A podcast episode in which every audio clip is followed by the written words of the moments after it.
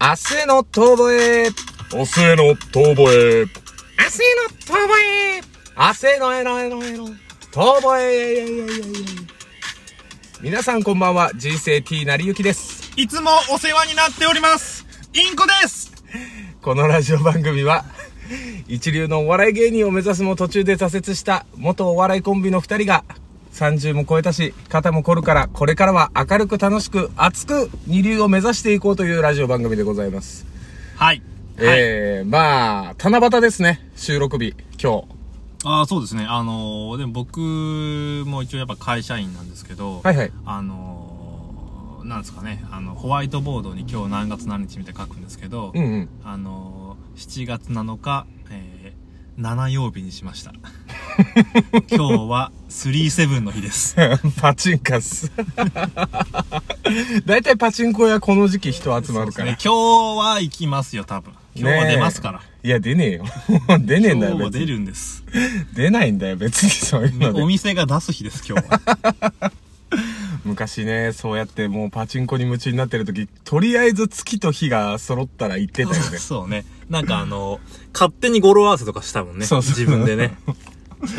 なんかさ、ああいうのってさ、いっぱいあるじゃない対案で出るとか。出るとかね。そそう、なんか最近だとあの、なんだっけ、一流万倍日みたいなのあるじゃない知らないあ、わかんない。あ、知らないうんあのね、あるのよ。なんか昔のその豊作みたいな感じで、うん穀物を一粒植えれば、それが1万倍に増えてあー取れる日だよ、みたいな。絶対出る日じゃん。いや、もう、いやいや、もうそういうのにね、なんかそう、あの、宝くじとかかな、最初にやり出したの。最近そういうのもあって、そうそう、なんかみんなの社交心煽りに煽りまくってるなっていう。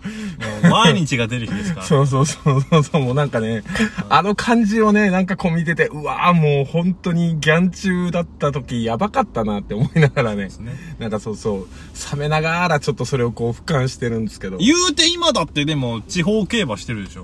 まあ、地方競馬はしてるけど、だってそんなが、そんなに額かけてないよ、言うて。言うてね。いや、なんかわかんない。俺、その中央競馬よりやっぱり地方競馬をやるっていうのは、うん。この、ギャンブルに対する熱量、うんうん。馬に対する熱量がさ、やっぱ、高いんじゃないかなって思うんですけど。あ、いや、違う、シンプルに当てやすい。だって頭数が少ないもん。あ、そうなんだ。あのね、えっと、中央競馬は JRA さんがね、あの、あれなんだよ。18頭立てなのよ。はい。大体まあまあ、はいあの、まあそうですフねルゲートでね、はいはい18頭だから、あの、1枠、枠とかで言うと、8枠まであって、まあまあまあ、えっ、と、大体全部2816の、あ、もう1個あんのかなあ最後の7、8枠が3頭3頭とかになったりするんだけど、うんそういうので当てるより、シンプルに、あの、6頭立てとかあるし、地方競馬って、うん6頭しか出ないのよ。3分の1ああなー、の協。定みたいなもんだ。そうそうそうそう、協定とかも当てやすいじゃない言うて、あれ、競輪協定とかも当てやすいけど、あの、俺の大好きな色川武弘さんが言ってたけど、結局、あの、とどのつまり、行き着くところ競輪だと。 その、行き着くところ競輪だ理論も、俺よくわかんなかったんだけど、そうねちょっとなかなか、そう素人には思いつかない発想ですよねだ。から、言ったら不確定要素がさ、うんどんどん削られていくのかなって、その、思った時に。言ったら、エンジントラブルだったりとか、はいはいうんあの、協定で言うとね、うんまあ、馬で言うともう、馬のご機嫌一つそうかだらよね。いや、よりギャンブルです、そうそうそう、もう、こんだけ強い馬がいると、もうなんか最近馬娘とかでも流行ってるけど、ゴールドシップっていう昔強い馬がいたのよ。で、そのゴールドシップが、結局なんかあの、ゲートで暴れちゃってう、ん全然出なくて、 あの、始まる瞬間にあの、実況してた解説の女性の人が、あーって言っちゃうって いう。なんかそれも全部馬娘で再現されてたりみたいな。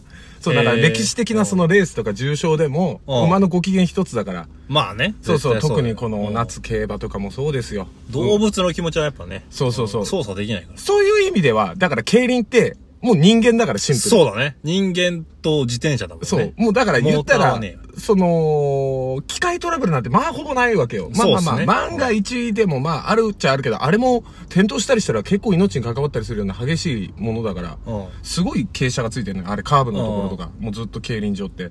で、そんな中あのね、細い自転車で猛スピードで走んなきゃいけないから、うん。そうそうそう。あの、ハードな競技なんですけど、色川武弘さん曰く、結局それは、とどのつまり人間同士の純粋な勝負だから、そっちの方がいいと。俺でもね、その人間っていうのはやっぱ信じられないんだよね。なんかその、純粋さがさ、ほら、なんかやる気とかあんじゃん、あいつら。いや、そりゃそうよ。あの、レースにか対するもモチベーションだったり、自分がこの賞金、ここでこんだけ賞金稼いどけば、このレース出れるとか、グレードの高いレースとかね、あれもランクがあるからさ。うで、ランク付けで、そのね、まあ、ベテランの人でもずっと上の枠に残ってる人もいる。それこそうん S 級とか言われる。そうだよねうんそう。でも、逆に言ったらさ、もう年齢とともに、やっぱりどうしても肉体が衰えるから、どんどんランクが下がってくるけど、レースの、その、うまい、うん。その技術的なものはまだ持ってるみたいな。駆け引きよね。そうそうそうそう。もうそれ馬でもそうなんだけど、まあ人間の方がね、言ったらちゃんとそこで勝つ勝たないみたいな。ここは手抜いてもいいとか。いや、だからそうそなれ、が出てくるんです。そうなってくるとさ、いや、お前頑張れよってなっちゃいやう。こっちとしては、それは、でも、申し訳ないけど。あの人たち、だって、ほぼ、毎日、競輪選手のね、あのー知り合いの方がいるんですけどお、その人がそんな知、り合いが。ほうもうそう、あのね、やっぱり、その、毎日、どっかしらに遠征して、うんその、まあ、自分の体のコンディションとかもそうだけど、整えつつ、怪我もせず、うんそのレースに出ることがもう、やっぱりあの人たちはもう前提だから。そうね。そうそりゃそうだ。でも、競輪場なんてアホほどあんのよ。まあ、言ったらグレード低くた、勝ったとしても、結局それだけいろんなところに行って出なきゃいけないから、ええ。そう。まあ、オートレースもしっかりだけど、オートレースは機械が入ってくるからあさ。やっぱその、モーモート、モーんボートレースと一緒だから。そうね。でもそう考えると、競輪選手はもう自分の体一つだから、はい。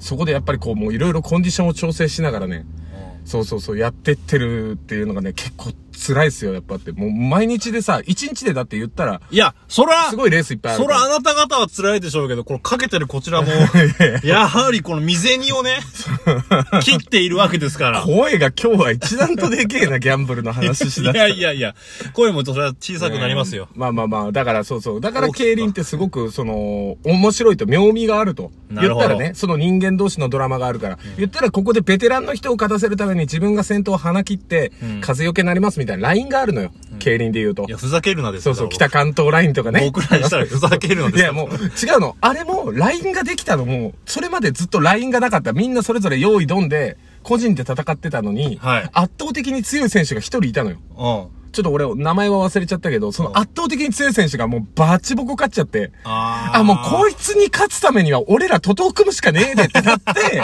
その人が出てくるようになってから LINE っていう概念が生 まれた。それまではもうみんな日本一だったなるの。ある一人のカリスマがそれをだからもうみんなで徒党を組ますシステムっていうのを作っちゃったから。で、実際にあの風よけするとやっぱりそれだけ体力というか温存ができるから、そうなんかね足を溜めとくとかよく言う。あのロードレースとかでもそうだもんね。そうそうそうそうそう。あれもそうじゃん。あのね、ツールドフランスとかさ。うんあの、もうちょっとしたらかな確かツールドフランス。うん、そう、もうやってんじゃないあれもうやってんのかな ?7 月ぐらいでしそょ。う そう。あれなんか見れるじゃん。あれとか見ててもそうだけど、結局あのラインを保ちつつ、最終的にこのラップでずっと回ってく。あれの場合は長距離だけどさ。そうなすごい長い距離じゃん。うんそうそうそう。でもやっぱりあれも、あれで、そういうちゃんと戦略がないとね。どんだけ強い選手でもずっと前引っ張ってはいけないみたいな。そうそうそうそう。なんかそういう小説も読んだことあるからなんか見たけど、やっぱ大変ですよ。だから人間ずっとその働か、レースに出ることが言ったら仕事に出ることだから、僕らにとっての。そう、なんだよね。そで、はそれもうプラス、勝ちに行かなきゃいけないから、じゃあここで、若手に先頭切ってもらって風よけになって、俺ここで勝っとかなきゃいけないみたいなところとかあるから。そうね。いや、だから、勝って、みんな勝ってくれるならいい。狙っているなら。うん。でも今日ちょっと、まあ、いっかの日あるでしょ。いや、それはあるよ。だから、だいや、それがのだから、こっちかとしては風、風よけてる若手なんてそうよ。あ、先輩勝たすために、じゃあ、風よけ俺前立ちます。今日は、まあ、いっか、風よけで、風よけになって、この人が刺してくれさえすれば、自分は2着ぐらい入れれば、御の字だけど、えー後ろからね、さらにその後ろから、風よけ一緒になって利用してたやつがいて、そいつがいきなりギャって足使ってきたら、あ、ちょっともう俺、 足残ってねえから無理だすってなる時あるしあー、そこで無茶して、例えば触れちゃって、落車しちゃった時にはもうそっちの方がダメだから。裏切りがあった場合ね。そうそうそう。もうそういうことですよ。まあでも、だから俺の尊敬する色川武宏さんの天、天才というか変態だなと思ったのは、うんその競輪選手の一人一人の、これあの短編小説の中に出てくるんだけど、あの、一人一人を、うん今このレース会場にいるみたいなのを、あ の、あ妄想、妄想というか、ちゃんとその新聞とか見て配置していくのね。あで、もう永遠とそれを繰り返すの。だからもうこのレースに出てるから今ここにいる。で、ここ、こういうところに止まってる。で、次遠征でまたここの競輪の会場に行くから、次こいつらここに移動するからここでこうなってんなだるほど。みこたうい心理状態と、この移動距離とかで。そうそうそうそうまあ、変な話、今日、浜松いるから、んこいつうなぎ食うな。うんうん。やるまあ言ったらそういうの。あやるなって。えやるなとか、そうそう、勢力つけてんのかなとか、そういうのを全部、思いを馳せるっていうの を、それをね、確かね、いくつだったかな、色川さん、確か子供の頃からそういうのをやってるんだって。あー、でも、変態でしょ そうね。大好きなんだね、じゃあね。逆に、もう掛け事とかじゃないね。そう、もうその時はギャンブルとしてかけるとかっていう概念よりもそっちの方だったらしい。なんかそのもう、その人間としてのその、右往左往してる感じ。なんか昔ね、でもあったんだよ。あの、架空の街を作るみたいなのが、あの、探偵ナイトスクープで、うん。あの、街を、空想上の街を作るっていう人がいて、うん地図をずっと作成してるの。国土地理院とかのちゃんと記号を使って、ない街作んのよ。へえ、おうで、その街の設計的に、だから、ちゃんとここにこういうのがないとダメだよねって成立しないよねみたいな、もうシムシティのマジで自分の脳内シムシティをやってる人がいて、 それと同じなんかその才能というか、あー。狂気を感じそた。ある意味すごく、なんて言うんだろう、あのー天才的な狂気。 なんうね。か、そうな。すげえ趣味だよね。あれすげえぜ。だって、なんか多分絶対ルールあるでしょ、自あ分るのあ中るに。。うん。ああ、だから、脳内シムシティとかできる人は天才変態の域だろうなって俺つくづく感じてる。そうね。そう。だからギャンブルやるよりちゃんとそういうところに脳みそ使っていこうぜ、俺たちも。無理だよ。